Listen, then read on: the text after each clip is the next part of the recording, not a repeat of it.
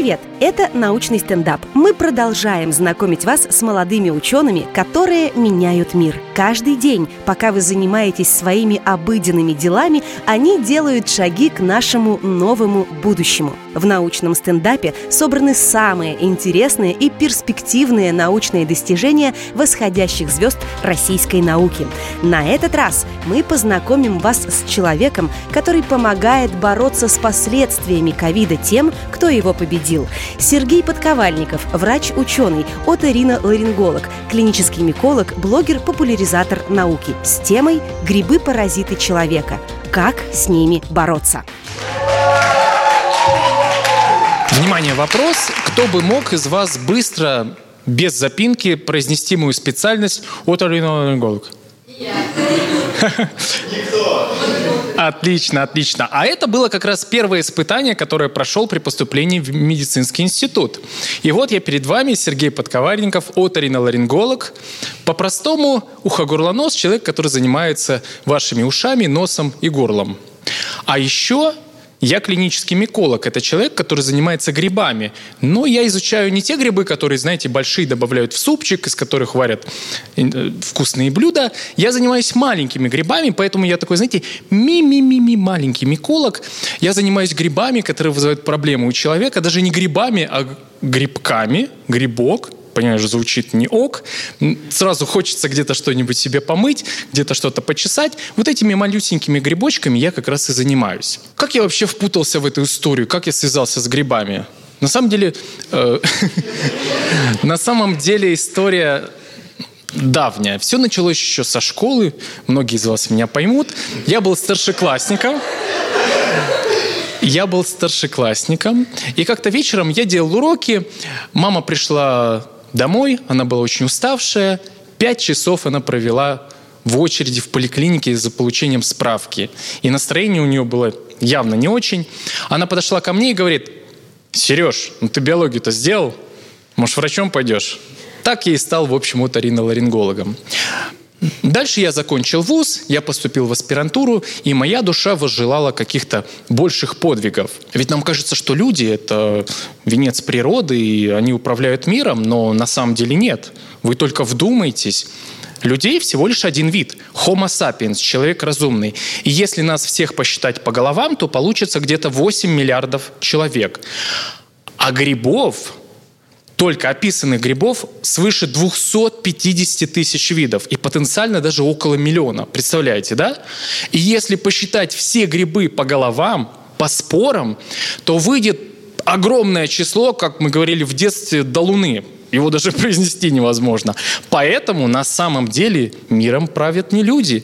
Миром правят микроорганизмы, которые по численности, по биомассе значительно превосходят людей – в том числе и грибы. Кроме того, я прочитал интересную статью про хитрейший гриб-манипулятор кардицепс. Может быть, кто-то из вас слышал про него? Да. да. Отлично. Так вот, оказывается, этот хитрый гриб-манипулятор управляет более сложными организмами, такими как насекомые, например, такими как кузнечики, муравьи, осы, гусеницы. Он проникает внутрь насекомого и даже не задевая нервной системы, настраивают трехмерную модель управления животным, заставляет несчастного муравья-зомби выползти из муравейника, подняться на веточку на высоту 20-30 сантиметров над землей, повернуться и вцепиться зубами, хелицерами в листья с северной стороны, замереть для того, чтобы в этой позиции соблюдались максимально комфортные условия для размножения этого гриба. Представляете, да? Я так немножко офигел и подумал, а что если то же самое будет с тараканами?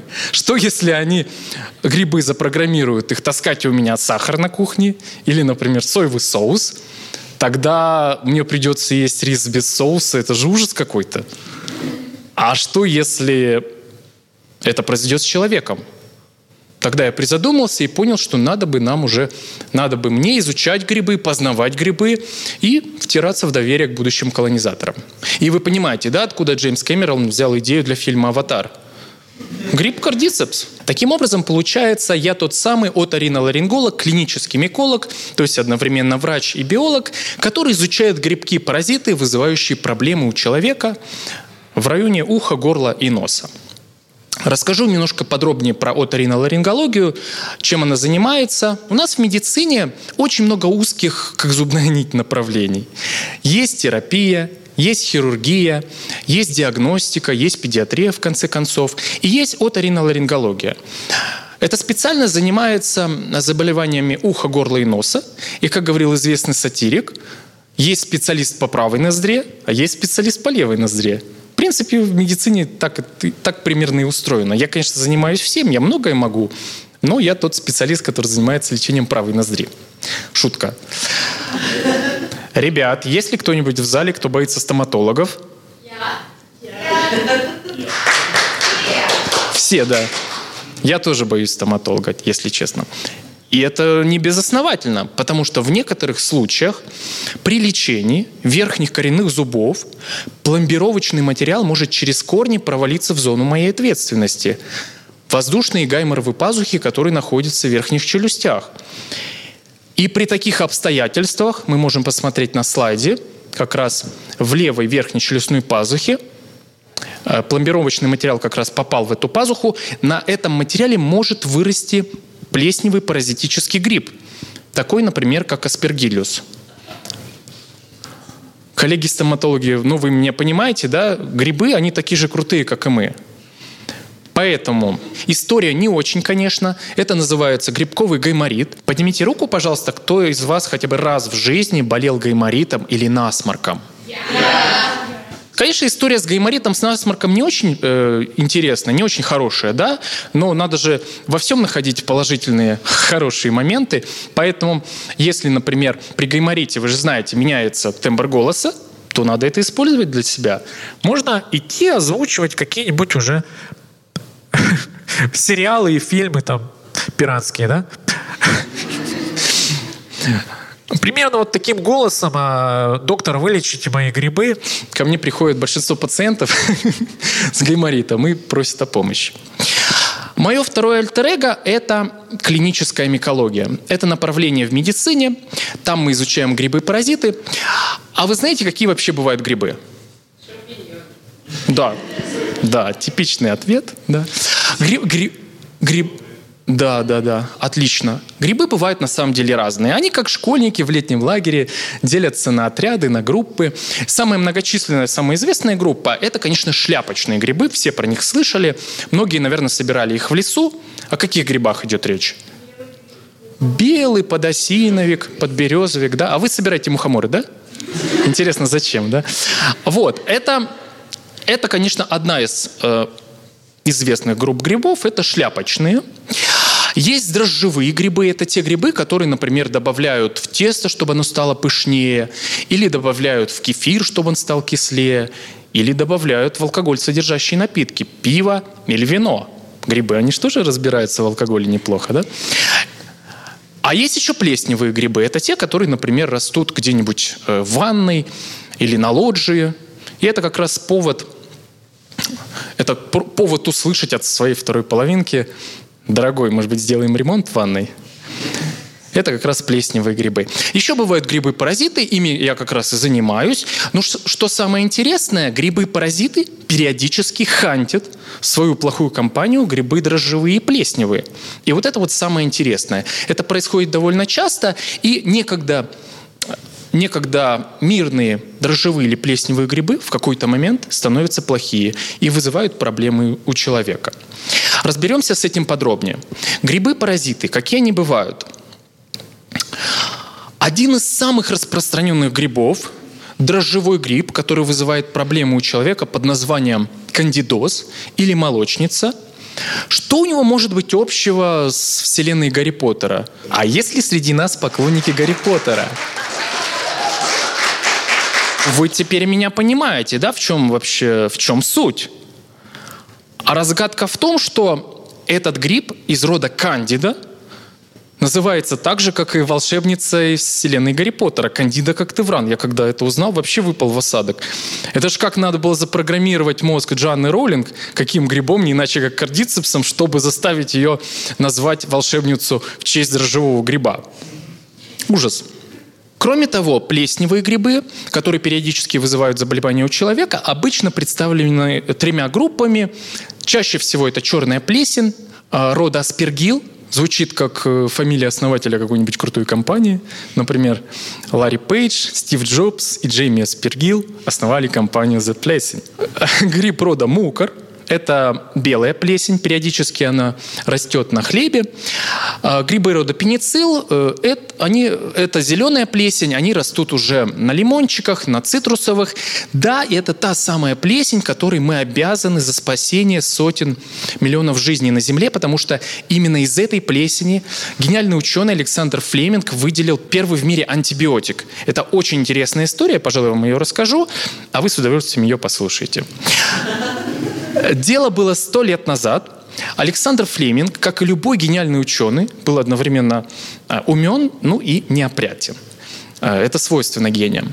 Но, как говорил другой гениальный ученый Луи Пастер, случай выбирает только лишь подготовленный ум. И, судя по всему, ум Александра Флеминга был подготовлен к величайшему открытию. Однажды он собрался в отпуск но оставил огромное количество немытых склянок, на которых росли бактерии и плесень в своей лаборатории. Ну, все сбросил там в раковину и уехал. Спустя какое-то время он вернулся из отпуска и увидел, что в тех склянках, где росли бактерии, они не растут. А там растут уже плесневые грибы. Он задумался и понял, что плесневые грибы, а именно грибы рода пеницилл, вырабатывают антибиотики, которые подавляют рост бактерий. Итак, случилось гениальное, величайшее открытие в истории человечества. И отсюда возникает резонный вопрос, а зачем плесневым грибам антибиотики? Какой в этом смысл? Ответ на самом деле очень простой. Плесневые грибы и бактерии – это конкуренты в своей а, микроскопической среде. Они друг с другом борются как раз за субстрат, они борются за еду. Вот за вкусный тухлый лимончик или, например, старый кусочек хлеба. Вот за, за эту всю вкуснятину они борются друг с другом. И плесневые грибы выработали такую стратегию, как антибиотики, за счет которых они подавляют бактерии. А мы, люди, взяли это себе на вооружение. Очень, очень интересная и классная история. Еще часто мне задают вопрос, а почему одна плесень съедобная, а другая нет? Почему, например, мы можем спокойно есть плесневелые сыры, дорблю или рокфор, но при этом э, не стоит, например, есть заплесневелый пашихонский сыр или плесневелый лимон. Ответ заключается в том, что плесень, она хоть внешне и похожа, да, вроде бы такая же зеленая, как вот на этом лимоне, но на самом деле нет. Она зеленая, но это могут быть совершенно разные виды. Например, э, дорблю и рокфор – это будет зеленая благородная плесень, пеницилл. А, например, заплесневелый кусочек хлеба, там будет совершенно другой пеницилл, который может вызвать серьезные проблемы. И, естественно, он вырос там неконтролируемый, не так технологически э, контролируемый, как на э, заплесневелом сыре Рокфор. Поэтому Конечно, можно съесть заплесневелый кусочек российского сыра, запить его красным арбатским, но такой богемный образ жизни чреват последствиями, поэтому не советую. К сожалению, последнее время на фоне пандемии коронавирусной инфекции, снижения иммунитета в России и в мире увеличивается количество заболеваний, связанных с грибковой инфекцией. На фоне первичных, вторичных иммунодефицитов, на фоне применения лекарств, антибиотиков, глюкокортикостероидов, цитостатиков, которые назначаются при онкологических заболеваниях. Снижается иммунитет у пациентов и вырастает, а, растет количество заболеваний, вызванных грибками. И плесневыми, и дрожжевыми. Здесь на графике мы видим как раз распределение поражения основных органов. А, на первом месте мы видим это фарингомикозы, поражение глотки на, второй, на втором это поражение ушей, на третьем как раз это микозы носа и околоносовых пазух, чем в основном я и занимаюсь, и на последнем ларингомикозы. Но, к счастью, в нашем, нашей стране существует единственный единственный в России и уникальный для всего мира научно-исследовательский институт имени Павла Николаевича Кашкина, который занимается этими проблемами, который стоит на страже, на противогрибковом посту против плесневых и дрожжевых грибов. И работает буквально 24 на 7. Больше 30 лет э, этот институт работает в Санкт-Петербурге и ставит на ноги пациентов, у которых есть проблемы, э, например, с грибами, которые нарушают их жизнедеятельность. В нашем научно-исследовательском институте есть прекрасные э, инструменты, прекрасное вооружение для того, чтобы дать отпор патогенным грибам. Например, у нас есть коллекция патогенных грибов, которые мы изучаем и которые являются спарринг-партнером для того, чтобы потренироваться, для того, чтобы отработать основные медицинские и другие манипуляции, лекарственные препараты и при встрече с реальным противником дать ему серьезный отпор. У нас есть электронный микроскоп, и мы с ним не только фотографируемся, как я, а другие доктора на нем еще и работают. Он увеличивает в сотни тысяч раз таким образом, что ни одна спора, ни одного гриба не ускользнет из-под нашего внимания. У нас лучшие в России э, диагностические лаборатории, которые в момент диагностируют плесневые или дрожжевые грибы. И сверхточно ставит диагноз. У нас команда супергероев. В нашей команде есть оториноларингологи, у нас есть дерматологи, терапевты, аллергологи и другие специалисты, которые занимаются лечением и диагностикой и изучением заболеваний, вызванных как раз плесневыми и дрожжевыми грибами. Можно сказать, что наша лечебно-диагностическая база покруче, чем у Тони Старка и его «Мстителей». Ну, в конце концов, у нас есть электронный микроскоп, и нам не нужен такой бесполезный супергерой, как Соколиный глаз. Э, наша заслуга, конечно же, это тысячи вылеченных, поставленных на ноги пациентов. Наше основное оружие – это разработанные, опробированные, самые современные в России лекарственные препараты и схемы лечения, а также лучшие лаборатории, которые диагностируют практически любой грибок. Мы грибы диагностируем даже закрытыми глазами, нашими закрытыми глазами. У грибов нет глаз, только если они не из Рязани. И наша гордость, конечно же, это наша доблестная команда, наши специалисты с многолетним опытом из разных областей, которые работают слаженно совместно с диагностической лабораторией, совместно с коллекцией патогенных грибов. И когда есть такой институт, вы можете спать спокойно и ни в коем случае не бояться злобных грибков. Здравствуйте, я Дима. Вы вот сравниваете грибы вот со злом, а вы как супергерой.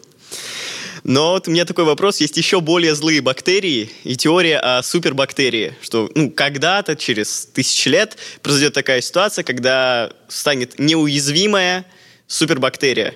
Может, можем ли мы создать, призвать на свою сторону со стороны зла гриба эволюционного, который сможет победить ее. Спасибо. Ну, я бы так не был категоричен. На самом деле грибы, они, они как люди, они а, иногда хорошие, иногда злые. Взять, например, ту же плесень, тот же пеницилл или аспергил при определенных обстоятельствах они вызывают заболевания. Но с другой стороны, они позволяют нам получать вкусные продукты питания. Они дали нам антибиотики. Поэтому я бы не был так категоричен, что грибы прям это фатальное зло. А отвечая на ваш вопрос, э, могут, могут ли грибы помочь нам в борьбе с супербактериями? Думаю, что да, потому что антибиотики постоянно изобретаются новые, и часть, например, новых антибиотиков берется из новых, вновь открытых плесневых грибов. Так что думаю, что в будущем, если появятся супербактерии, я думаю, что мы можем заключить союз с грибами и выступить единым фронтом. Спасибо большое. Здравствуйте, меня зовут Юлия. Скажите, пожалуйста, пробовали себя в других направлениях, кроме, кроме грибов? Спасибо большое. Грибы я не пробовал, сразу скажу. Кроме дрожжевых, которые в составе теста, или, например, дрожжевых, которые в составе алкоголь содержащих напитков. А, да, так, конечно, я много где себя пробовал, и, в принципе, у меня много компетенций. Я, я и врач, я и биолог, я и популяризатор науки, временами я спикер – Поэтому да, кем бы я хотел еще себя попробовать? Может быть, э, космонавтом, может быть, каким-то спортсменом-марафонцем. Но так мне принципе, нравится моя жизнь. Я много всего попробовал из профессий. И до сих пор открываю для себя что-то новое. Спасибо. Спасибо. Здравствуйте. Я Анжела, и у меня вопрос уже не про грибы. А, Вы упомянули, что вы занимаетесь популяризацией науки, и я, к примеру, со своей точки зрения знаю такой подкаст, а, который называется «Почему мы еще живы?». И какие еще такие проекты а, вы можете порекомендовать тем, кто интересуется, но не профессионально? Мгм. Спасибо. Ну, я могу порекомендовать свой блог. Biology Like. Там вы найдете ответы на такие вопросы. Почему сопли зеленые? Можно ли хрустеть пальцами? Сколько позвонков у нас в копчике? Правда ли, что у нас три челюсти? Где находится тройной сустав? Но этот список можно продолжать до бесконечности. Так что Biology Like э, во всех социальных сетях, э, даже даже в Япе и даже в Лайке есть. ВКонтакте. А если в целом брать, то я могу порекомендовать, например, проект Homo Science, который развивает Росатом. Там очень много полезного контента. Вот вполне ручаюсь. Спасибо. У меня второй вопрос. Как долго вы учились произносить Отариланг... Да. Спасибо. Ну, как-то само собой срослось. У меня всегда была более-менее неплохая дикция. В детстве я, конечно, шепелявил, но потом я с этим справился. Вот ариноларинголог как-то для меня это, ну, как об- обычное дело. Давайте попробуем. Поработаем над дикцией. Три-четыре. Оториноларинголог. Это был Сергей Подковальников, врач-ученый, оториноларинголог, клинический миколог, блогер, популяризатор науки. Смотрите видеоверсию научного стендапа на канале YouTube и Рутуб kp.ru, слушайте подкаст на сайте Радио Комсомольская правда, в Яндекс Музыке, на Apple и Google подкастах, на площадках CastBox Player FM и ВКонтакте. Ловите нас на Одноклассниках, в Яндекс Дзене и на других ресурсах. Подпишитесь на обновления и ждите новых выпусков. Научный стендап. Проект реализуется при поддержке Института развития интернета.